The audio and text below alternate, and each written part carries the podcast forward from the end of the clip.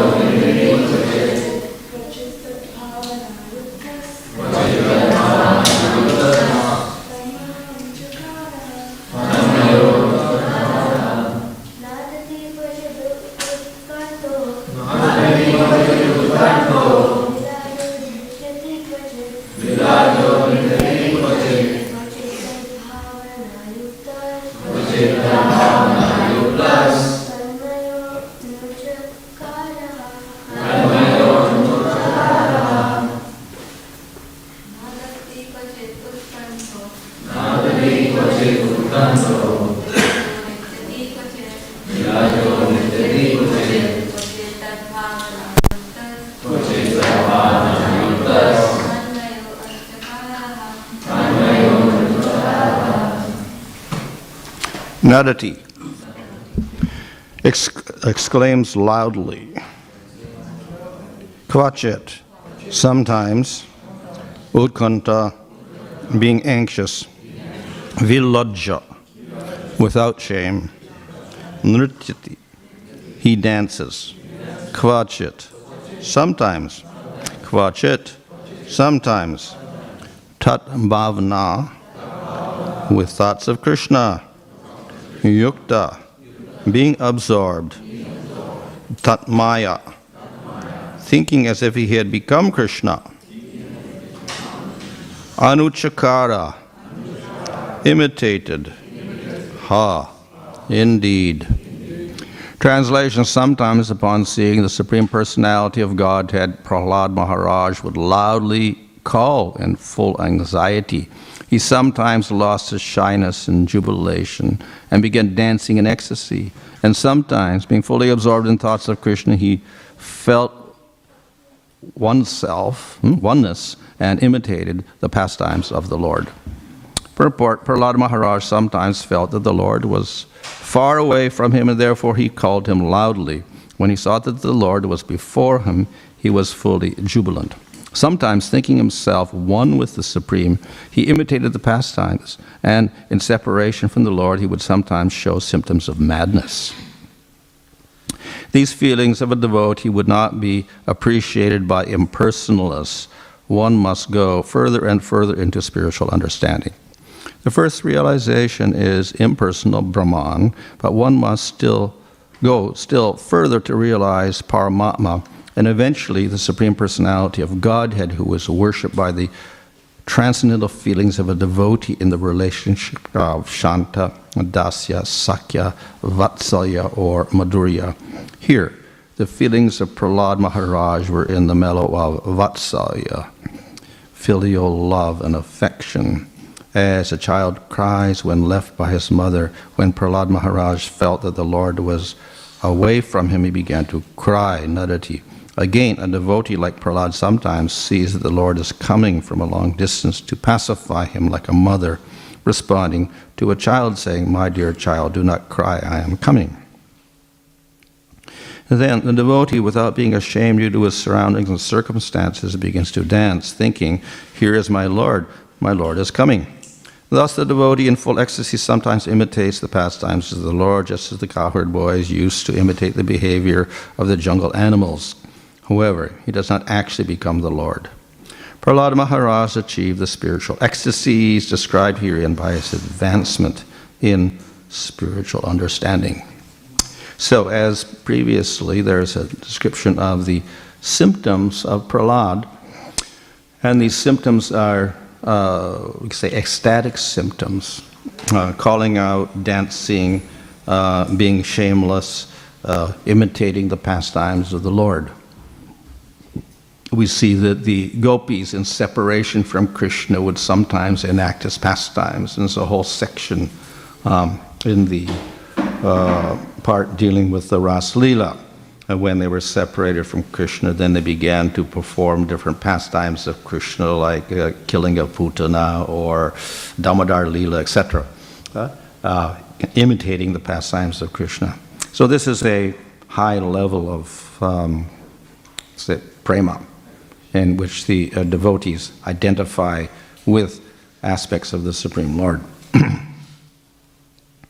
For the devotees on a lower level, uh, this may not seem so significant. Uh, why we have to hear all of this because we're on such a low level, we have no real understanding of how these ecstasies manifest or how they operate. But uh, these descriptions are there to show the manifestation of bliss in relation to the Lord. And that bliss is manifested through these different symptoms like dancing and crying, etc. Uh, of course, as I mentioned yesterday, that sometimes the joy does not seem to be joy because it looks like lamentation, and therefore uh, Prahlad is crying and weeping. But actually, even that is part of the bliss of prema. So it's all a manifestation of bliss. So we often say that the whole goal of life is to go to the spiritual world and experience eternal bliss. So that's a natural, uh, let me say, um, aspiration of everybody. No one wants suffering. Everybody wants happiness. And if we want happiness, we want eternal happiness. We don't want mixture of happiness and suffering. We'd rather have pure happiness. So that means eternal happiness. We don't want a happiness that has an end. We want something that goes on forever. So that's the aspiration of all jivas, even those in the worst parts of ignorance. They're aspiring for eternal happiness ultimately. Of course, they have they don't have a proper conception of what that happiness means. What are the conditions for that eternal happiness? Huh? Nevertheless, uh, it's the nature of the jiva to aspire for that happiness. Why? Because uh, the jiva, by his definition, has consciousness, and consciousness means awareness of things. So, therefore, the jiva can have knowledge of things. And apart from knowledge, the other aspect of consciousness is experience. Uh, the jivas experience things. And of course, we can have two types of experiences. We can have experiences of suffering, or we can have experiences of happiness. Yeah? And of course, the jiva doesn't like the uh, uh, suffering experiences, he wants the happiness experiences. Yeah? So we can say the very nature of the jiva is because he is an experiencer or a, a bhokta. Uh, his eternal nature is to aspire for happiness, experience of happiness. That's his nature. And therefore, it's natural, even in the material world, when the jiva is covered over with gross and subtle bodies, he's still aspiring for that happiness, but he's doing it in the wrong way. So it is natural that uh, that is there, but it has to be. We see we we have to understand that to get that eternal happiness, we have to follow a certain process, huh? and we cannot concoct our own process in doing so. We have to follow the uh, method outlined in the scriptures. So that is why we have scriptures. huh? So the ultimate purpose of scripture, therefore, is not simply to lay down laws and make the jivas obey different uh, laws, but rather it is to lead the jiva so that he can experience that eternal happiness. So it's for the benefit of the jiva. Scripture is ultimately for the benefit of the jiva. Yeah. But to do that, then the jiva has to follow certain rules. He has to follow a certain process. So therefore, we have rules and regulations uh, of different sorts uh, stated in the scriptures. Uh, so, in this way, the, uh, uh, we have here the highest stage of complete bliss. Uh, and the, to just to illustrate that, we have the symptoms of Prahlad described, so we understand what is that type of bliss that exists in the spiritual realm. Huh? So, Prahlad, though he was five years old, was very advanced. He was not covered up material energy at all. He was uh, completely absorbed in the Supreme Lord at all times. So, uh, he was uh, highly advanced in terms of devotion, and therefore he naturally uh, manifested these different symptoms of bliss. huh? So that's the position that we have to aspire for, uh, come up to that level. huh? This uh, uh, section, this particular canto, seventh canto, is largely about Prahlad and Hiranyakasipu and Nrsimhadev. And if we look closely, um, Vishnu Chakravarti analyzes this as the seventh canto uh, being the topic of uti. Uh, there are ten topics in the Bhagavatam, starting with Sarga and Visarga and uh, Stana and Poshana. And uti is one of them. so uti means impulses. Uh, so it's explained that this means that within the universe there are two basic natures demons and devotees. the demons are the ones who don't like the Lord, and they will prosecute, uh, uh, they will torture the devotees and whatever, and harass the devotees. Uh, they will attack the Supreme Lord, as we see Nrsim- uh, uh, Hiranyakasipu attacks Nrsimhadev, or Hiranyaksha attacks uh, Varaha. Uh, so we have the, the, the demonic element in the universe, and we have the uh, Deva influence, the devotees, represented by Devatas and Brahma and devotees like Prahlad, etc. Uh, so this becomes the topic of the uh, seventh canto, um, personified in the form of Prahlad as the devotee and Hiranyakasipu as the demon. but we see that that duality, dichotomy of persons uh, is inherent within the universe. We have those that like the Lord and those that don't like the Lord. Two types. We don't consider animals because they're not a higher intelligence, but when we get to the higher level of human beings, etc., and Devatas, then we have this idea of two types of people those that accept the Lord, those who don't accept the Lord. And what happens? They fight. Conflict is there. Of course, the devotees don't want to fight, but it's the demons that want to fight. so we get constant conflict within the universe because of that. Huh? We see when Brahma carries out the creation at the very beginning of creation. Okay, he creates all the devatas and Narada Muni's there, and uh, Shiva comes out, and uh, the sages, great sages, come out. But also the demons come out at the same time. From the very beginning of the creation of Brahma, we have demons there. Huh? And they continue throughout the whole of the uh, day of Brahma and the life of Brahma. We have the demons there. Huh? Uh, of course, we know that Prakriti is made up of tamas, rajas, and sattva, so all the lower modes are always there, so it's represented by a certain class of people. So certain jivas take those bodies and they become demons and uh, they carry out their activities. huh? So, throughout the whole life of Brahma, we'll have the devotees and the demons. And then we get the conflict between them because the demons want to take control and suppress the devotees and the devatas, etc. Again, that's when Krishna came. Why? Because Kamsa tried to take control. And the devatas are complaining, we, well, we can't do have sacrifices, he's suppressing the brahmanas, everything like this. So then Krishna came. Uh, So this is a constant conflict within the universe between the good and the bad elements, so to speak, eh? the um, demons and the devotees of the Lord. Uh, of course, we can, on a broader level, we can say this is the whole nature of existence itself. We have a spiritual world, all devotees. We have a material world, basically all demons. but there's no conflict because the demons can't get to the spiritual world. Only when the Lord comes to this material world, then the demons can attack the Lord, etc. So that's completely separate.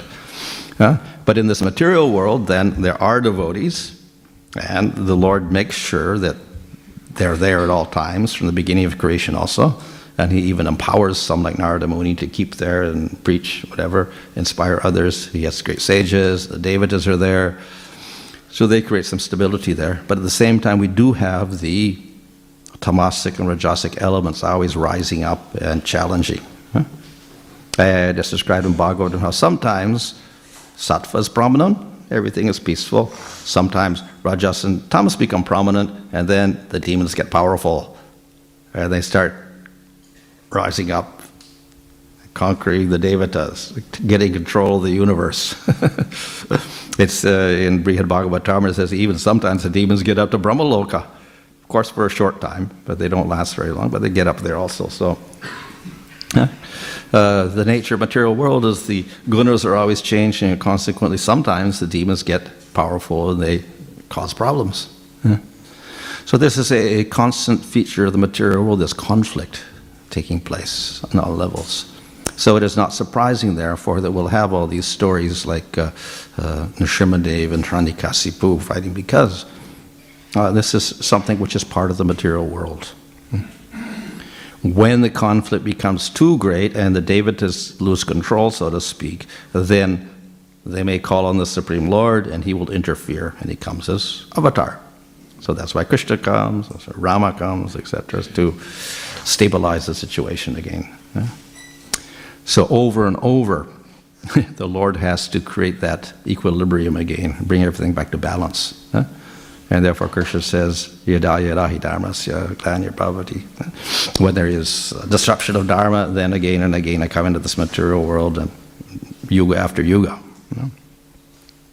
So we see there's an arrangement, and it's also described in the Bhagavatam, starting in the third canto onwards, how the Lord appears as avatars in all the different Manvantara periods, starting from Swayambhuva Manvantara up to our Vaivasvata Manvantara. Over and over again, the Lord keeps appearing. Why? It's to stabilize things because the demons start getting too powerful, so then he puts things back to order, and then balance is there again. Uh, So that conflict is always there uh, within this material world, uh, on this larger level of devotees and demons. Um, demons, of course, uh, maybe we characterize them as huge creatures with big teeth, laughing harshly and roaring and like that, as depicted in movies or whatever. But not necessarily so. they may also have uh, great beauty, etc., uh, and great strength, etc., very, very heroic, etc. But it's their mentality which is the demonic element. That is, that is the problem. huh? So, uh, this uh, conflict is always there uh, between the groups. So that's interplanetary, we can say, conflicts. The Devatas are up there, the demons are down here, and then the demons rise up and they try to take over the upper regions, and then the Devatas have to push them back down again. So location-wise, there's, in terms of lokas, there's a conflict there. The lower people and the upper people, and they're trying to take control of the upper planets, like that. Uh, Hiranyakasipu wants to get control, like get a position like Brahma or something. Uh, so, uh, this is the nature of the world. That, that's the big conflict. But then, of course, we have the literal conflicts that take place within, like, let's say, our particular yuga or whatever like that, in our particular domain where we get this people of all sorts, and some are of the demoniac, tamasic state, some are more sattvic, some are devotional, and we're going to get conflicts there also, which is on a lower level, but nevertheless conflict. Uh, so, then we, so then we get uh, wars in the material world also, huh? due to uh, different ideologies, etc., and different gunas operating. yeah. And then, of course, within countries themselves, we get conflicts of people, different people having conflicts like that. And then we have conflicts within the individual. we have the demonic element versus the good element within people, and they're always at war with each other, one taking control at one time, the other taking control the other time. yeah? So that conflict between the, let's say, the, the, the Daiva element and the Asuric element is there on all levels, the personal level, and then the larger level, and the country level, and the world level, and then the local level, etc. And it goes on for the whole life of Brahma. And when everybody's exhausted, he puts them all to sleep. they have a big rest. no more worlds, no more lokas, no more countries, no more bodies, nothing. Go to sleep. Hmm? But they still have those tendencies to, you know, operate within the gunas and have conflicts, etc. So he puts them back to life again. They start all over again. And they start again. We have the demons, we have the devotees from the beginning of the day of Brahman, it goes on again. conflict, conflict, conflict. So, uh, that's the nature of the material world. It's very unstable.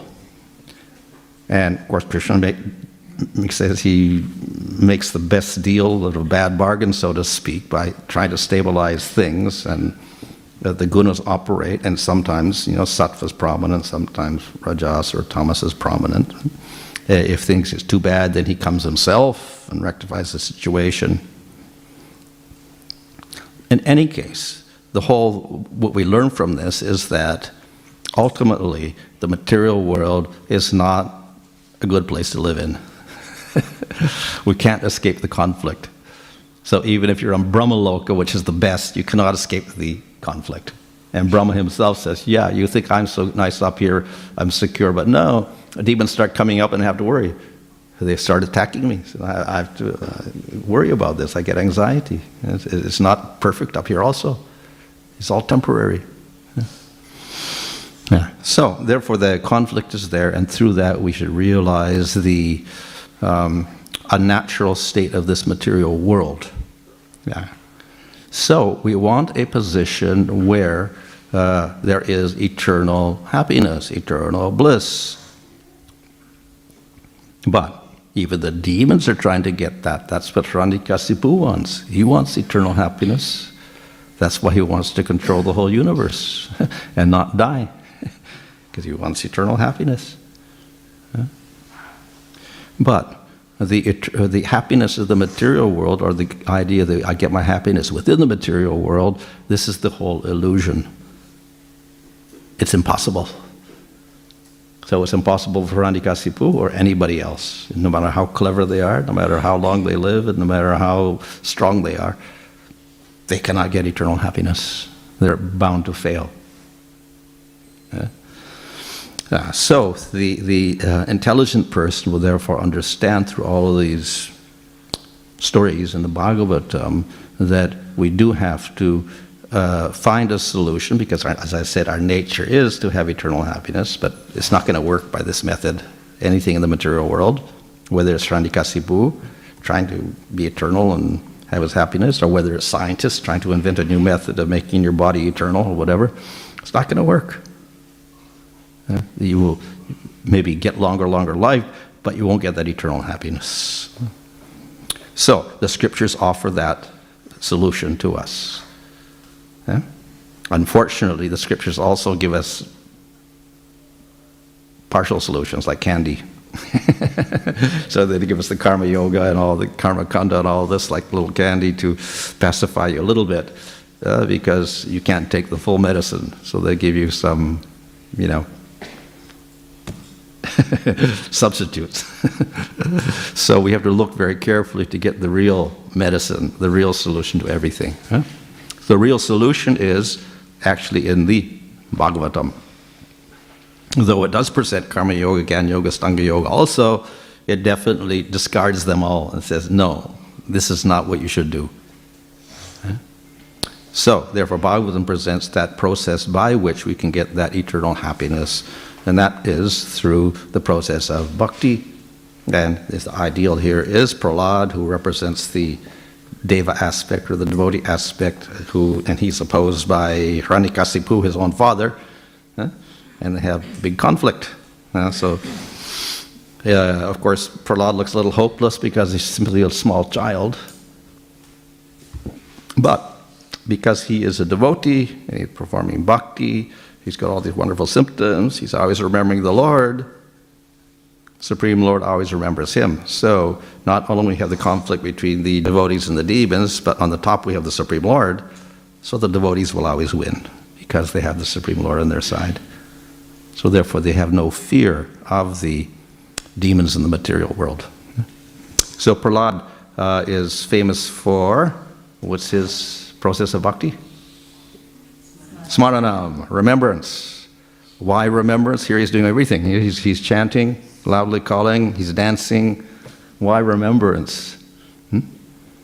We see repeatedly his father tried to kill him by throwing him off a cliff or what is it, boiling him in oil, attacking him with all sorts of weapons, whatever, poisoning him, whatever, all sorts of things. And what did Prahlad do? He remembered the Lord. He was constantly remembering the Lord, and therefore nothing touched him. He threw him off the cliff. Prahlad didn't even resist. He was remembering the Lord. That's all. What happened? Lord saved him. he didn't smash his head. he fell off the, went off the cliff, and Lord saved him. So he was constantly protected by the Lord because he was always remembering the Supreme Lord. So, uh, therefore, the ultimately the devotee has nothing to fear, in spite of the fact that the material world is a, a disturbing place, because there is the protection of the Lord there at all times, in any form, whether it's Vishnu or Krishna, or whoever. So that's what we learn from this particular uh, story. Uh, the uh, process, as I said, outlined in the Bhagavatam is that uh, bhakti is the final process. Yeah? And then if we look closely, we find the different methods are there. And uh, the uh, ultimate process is Nam Sankirtan chanting the name of the Lord, as presented by Chaitanya Mahaprabhu, also the Yuga Dharma for Kali Yuga presented in the Bhagavatam. Yeah? So, uh, all of this leads us to that eternal happiness in the spiritual world. Yeah. Uh, so, that is the, we can say, the essence of all the scriptures. Though the scriptures are vast, ultimately the conclusion, conclusion is very simple. Uh, we have a simple process to follow, and the goal also is very simple, though it is deep, it is also simple. Uh, we get eternal happiness through different processes, and we have these different symptoms as exhibited by, by Prahlad, where he has no problem, even though he's in the material world and he's in the worst position because he has a father who's trying to murder him at every moment. but he's completely peaceful. How is it possible? Because he's a devotee of the Lord, because he's remembering the Lord, because he's chanting the name of the Lord. eh? So that's the lesson we should learn from this particular incident and all these descriptions here we have of uh, Prahlad Maharaj. Okay, any question there? In uh, the character of Prahlad Maharaj, we see that um, symptoms of ecstasy. And um, we, we hear about devotees um, in Chaitanya Leela who had who exhibited these symptoms. And um, even up until, you know, a century ago, we hears a description of the devotees showing ecstatic symptoms, and they're just, uh, they're just part of society, Hmm, part of the culture. yeah. But um, we're discouraged from, Yeah, from exhibiting any of these Yeah. of symptoms. yeah. Um, Would it be appropriate at some point in time for us to expect that we'd see devotees with these kind of symptoms? Or should we um, discourage, Oh, yeah, yeah. you know, the, Yeah. the um, exhibition of such symptoms? Mhm. Even if a person had experienced them? yeah. So, in the, in the, in the culture of sadhana bhakti, Mhm. Yeah. achieving prema bhakti, Yeah. especially within ISKCON, Mm. what, what would we expect Okay. over time, Yeah. and what should we encourage? Yeah, yeah. So uh, these symptoms are symptoms that manifest in bhava and prema, not in sadhana. Huh? So we have sattvika bhavas largely, uh, crying and fainting and trembling of the body, hair standing on end, choking of the voice, etc., change of color. There's like, you know, uh, eight principal ones, and other ones which are maybe more intense. They're manifested by Lord Chaitanya, but uh, those are the main ones. Uh, so those are sattvika bhavas, which will manifest slightly in bhava and intensely in prema. And even these uh, sattvika bhavas have various levels of intensity. So the beginning stages, they can be repressed. But as they become more intense with the intensity of prema, they cannot be suppressed. You can't, you can't hide them anymore. They just manifest and you're, you're helpless. But that means you have very, very strong prema, in other words. Huh? So if we were in sadhana, then we will not expect such manifestations. There is uh, what we call uh, this abhas, bhava abhas, or sattvika abhas, or whatever, which can be completely material. It is conscious imitation of those symptoms so that people will think you're advanced. So that's what happens, particularly in Bengal, I guess. people will cry and whatever and faint and roll on the ground during kirtan, and then people will start worshiping them as being very advanced devotees in prema. But practically speaking, they're not on that level. They're still in the material world, and they don't even know the difference between Krishna and a devata or Brahman or anything. They have no real philosophical understanding at all. But they're just doing kirtan as a profession or something, and they do that. So this is one of the reasons why uh, Srila Prabhupada and Bhakti Bhaktisiddhanta and Bhaktivinoda Thakur all kind of discourage the, you know, these symptoms because it's often imitation. And that's cheating, ultimately. Hmm. Now, there is another abhas, abhava abhas or whatever, which is not intentional cheating. So we get like a shadow of ecstatic symptoms that can manifest in people who are doing sadhana because they have a very soft heart. So they may cry or they may faint even, huh? uh, slightly, uh, due to their, you know, um, performance of bhakti, and they get a little bit of taste, and so they have um, what look like ecstatic symptoms. But it's not real sattvika bhavas, it's a, a shadow of that only.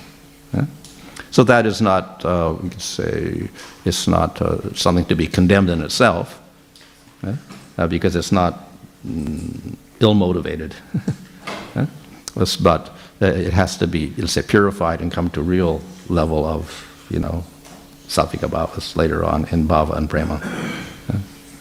So, mainly because of the imitation aspect, I think we, we discourage it. Uh, If anyone comes to a higher level, then naturally these things will manifest. To some degree, you can suppress them. When they get very strong, it's, one cannot suppress them.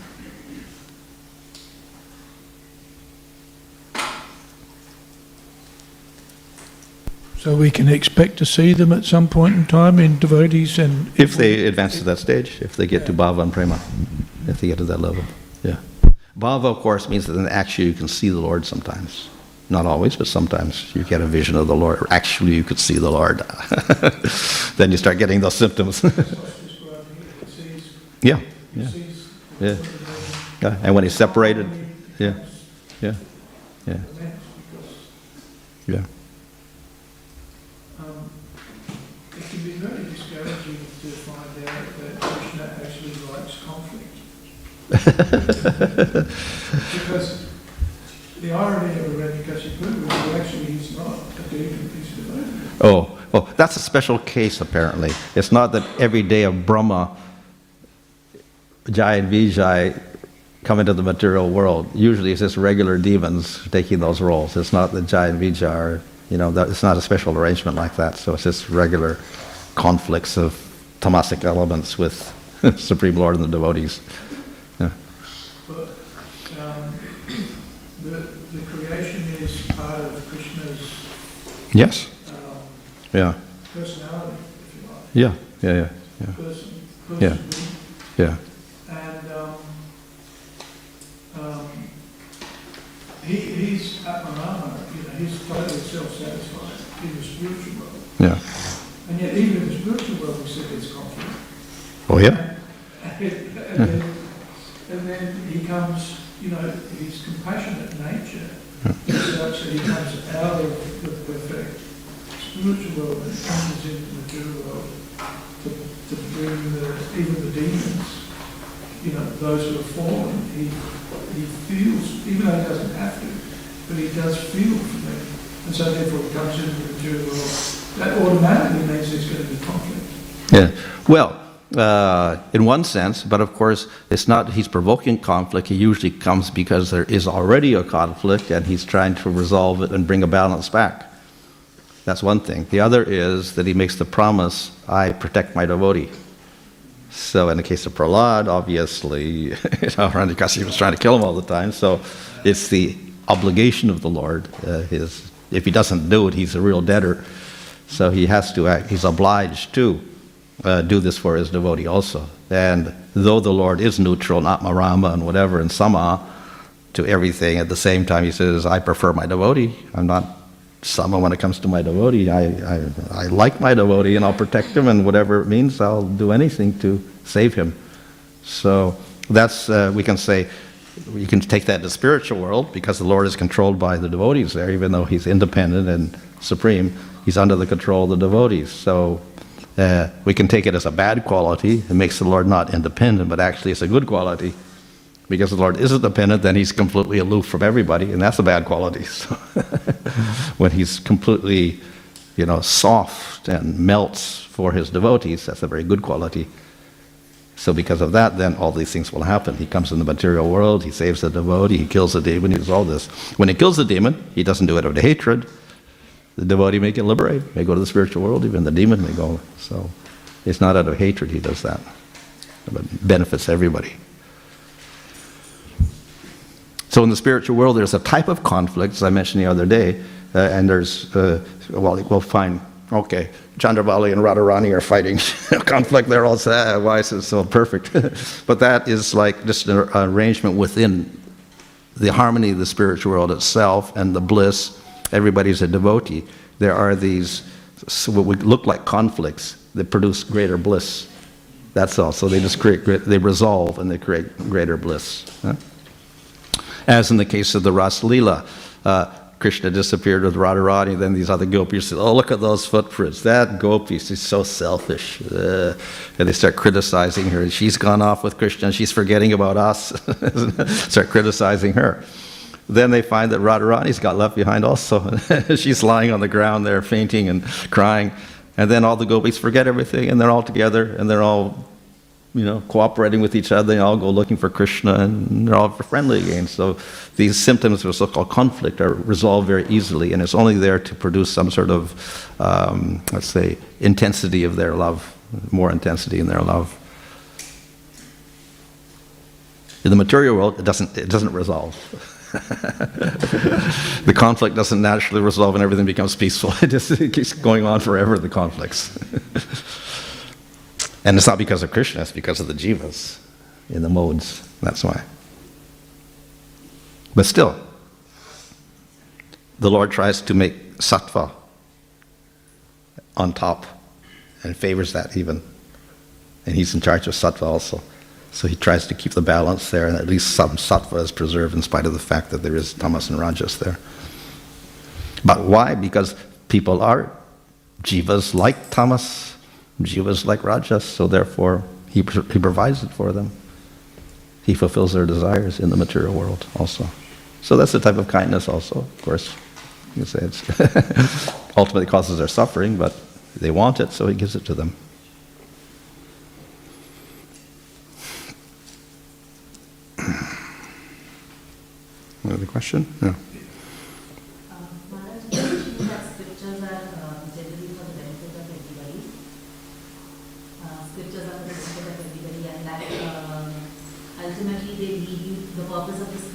To eternal happiness. Yes.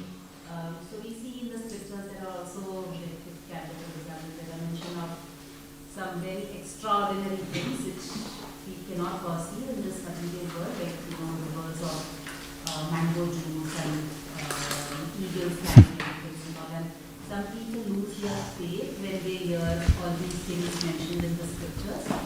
And um, they might actually, you know, not want to pursue the path of transcendence or bhakti and they go away because they come to this state and it's too much for them to accept these extraordinary things which are mentioned and the faith gets shaken up and they say that, oh, this is not possible. So then they tend to sort of go away from the path. So then how do we understand that yes, scriptures are for the benefit of everybody and for everyone's eternal happiness or we tend to also to it also. We see No, so you know, uh, the question is why we have these descriptions of the Bhagavatam if it makes people lose their faith. Is that, is that the question? Well, um, in ancient times, nobody seemed to have lost their faith over this. It's only with the advent of modern science where they say, okay, the Earth is a, a big globe and it's spinning around the sun, rotating around the sun, and then there's the other planets out there in the solar system, and then there's the galaxy, and then there's the whole universe. So we have a modern conception of what is reality, based, and that conception is not proven at all. It's simply based upon what your textbooks are telling you in school, basically, because that's all we learn. You know, we learn what's in the school and that. Hmm? And uh, it, it's a conception. We can't say it's false, but it's only one way of looking at reality and looking at the universe and looking at the world. That's all. Hmm? And it wasn't there 200 years ago or 300 years ago. It started with maybe Copernicus and Galileo, and they started doing this way like that, Newton, whatever.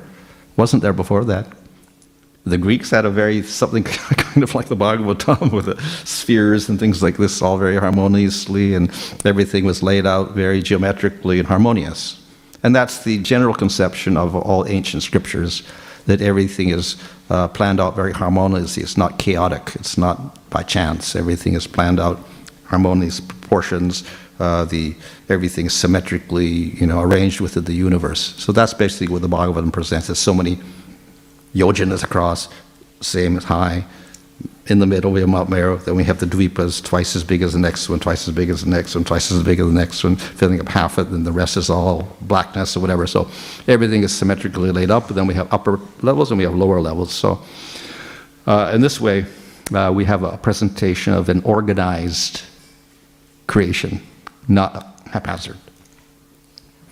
As for the details, maybe you have difficulty understanding about the mango tree or the milk ocean or the yogurt ocean or the ghee ocean or the liquor ocean or the sugarcane ocean, whatever like. How is it possible to get all that sugarcane or whatever? Where's the, where does where does the sugarcane come from? Where's the big machine to make the juice and whatever? How do they replace the juice when it ferments and whatever? So we get logical questions like that. Uh, but uh, as I said, in ancient times, the sages were not unintelligent. Vyasadev wasn't unintelligent, Sukadeva wasn't intelligent, the later acharyas weren't unintelligent, but they didn't question, they didn't say, well, why is it like this? It can't be so. Where does the yogurt come from? Where do the cows come from to make the yogurt? And where's the yogurt come from the milk? And how do they get the ghee? They must have a big stove someplace to make the ghee. So they didn't ask questions like that at all. They simply accepted it. But it doesn't mean they were unintelligent, like small children. So it's just a different perception of the material world as we know it. So the hope is that if we become advanced, not even spiritual, but even more materially advanced, maybe we can understand this at a certain point in time. We'll understand that what the scientists are giving us now, and that is actually not the truth either, it's something else.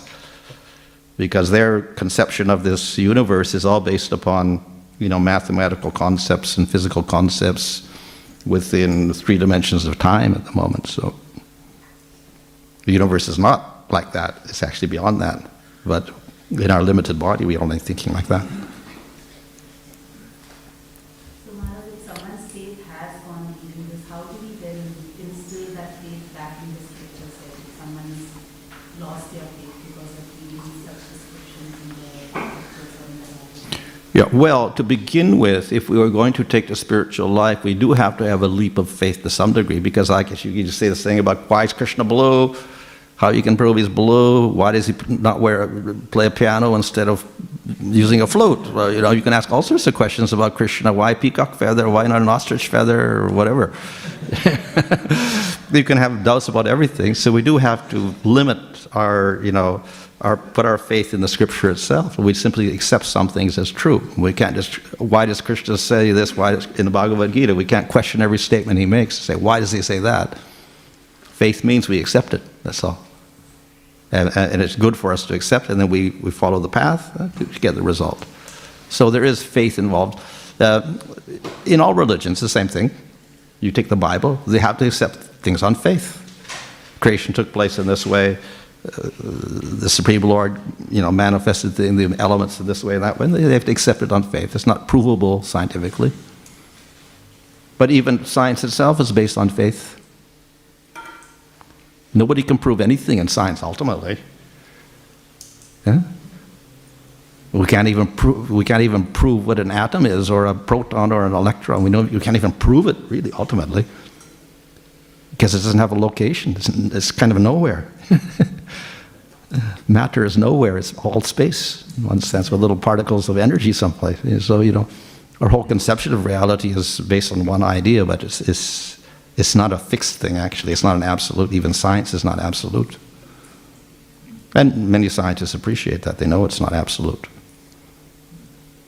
But because we are kind of brought up with that type of education, okay, this is how things are, then we think this is, this is, this is the only way to look at things, this is the only truth, but not.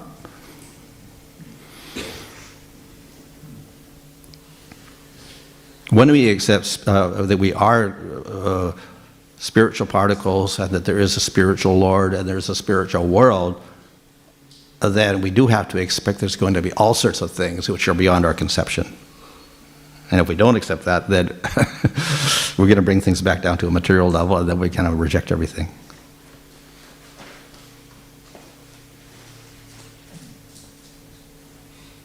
Hmm. Um, about the remembrance, like, of, about the remembrance, um, Can you put on the mic? a question about the remembrance. Ah, um, So the uh, Prahlad Maharaj was uh, constantly remembering the Lord all the time, but um, it's not so easy for us day to day, like remember the Lord all the time. So, um, so what you, to get that type of smaran, is it possible to get that type of smaran in our bhakti, or how do we how do we develop cultivate smaran? Yeah, Well, not just smarana, any process of bhakti should be continuous somehow, even if it's not could be kirtan or anything. But the idea is that uh, as much as possible in sadhana, in our practice, we try to do more and more uh, so we can ultimately think of the Lord more. Uh, it's not going to be perfect, obviously, because we're beginning with all sorts of distractions and uncontrolled mind. So as we advance, then we get more concentration, uh, more constancy in our remembrance, etc. The only perfect state will be prema, ultimately, which is the last state. But we have a gradual uh, progress to that level. And the more we uh, develop that remembrance, the greater is the bliss. So that acts as an impetus to do it more. So the more we advance, then the greater is the impetus to advance because the experience of bliss is there more and more. Um,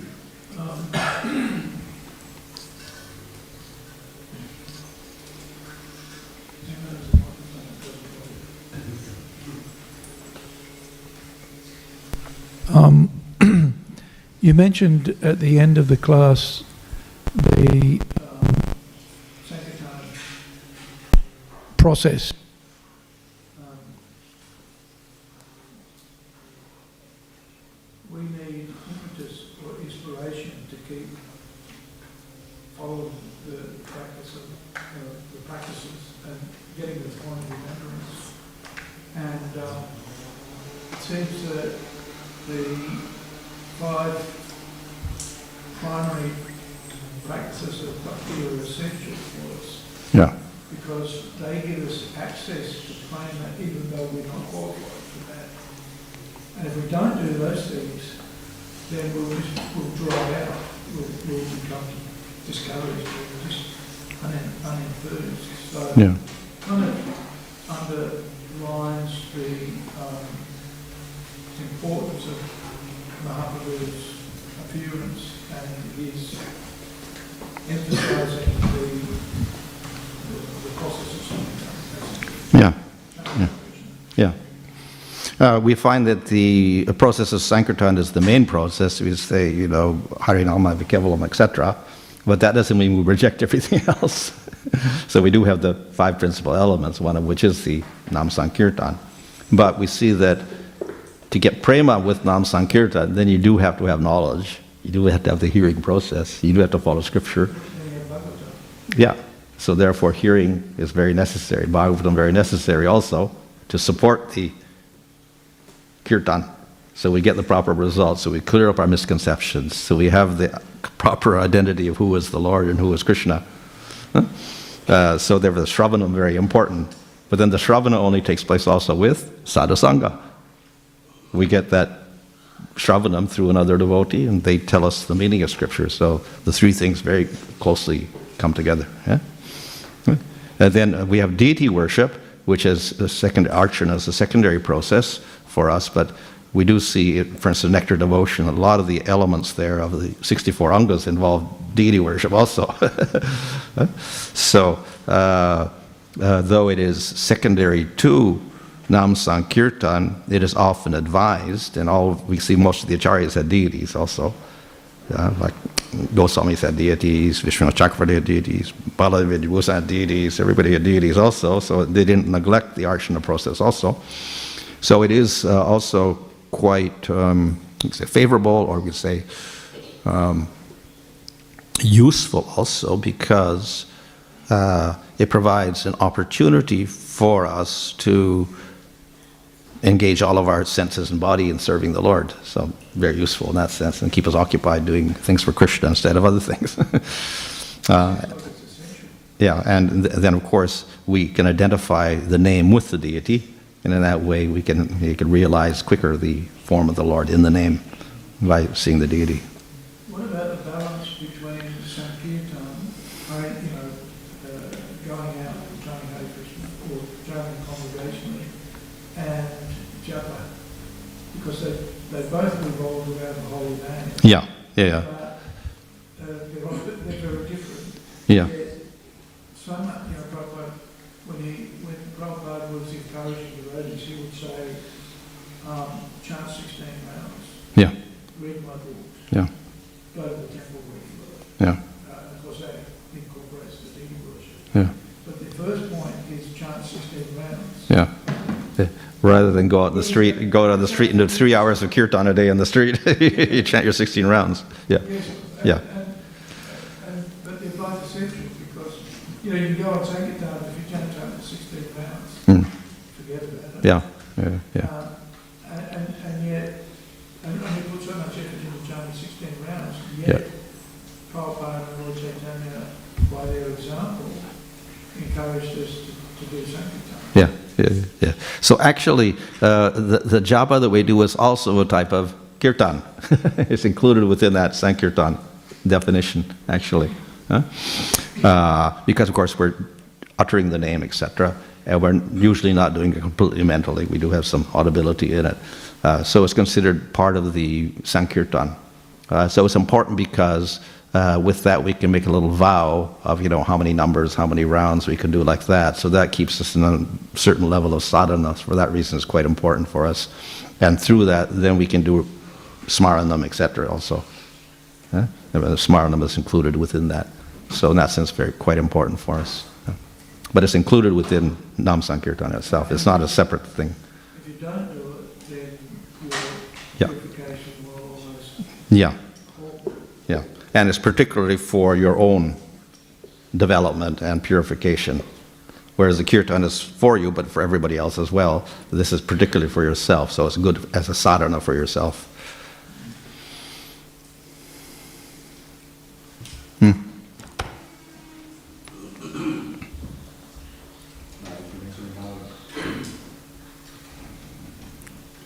Uh, Maharaj, you mentioned about how uh, devotees on the advanced stages um, of prema, um, they can't really stop the exhibition.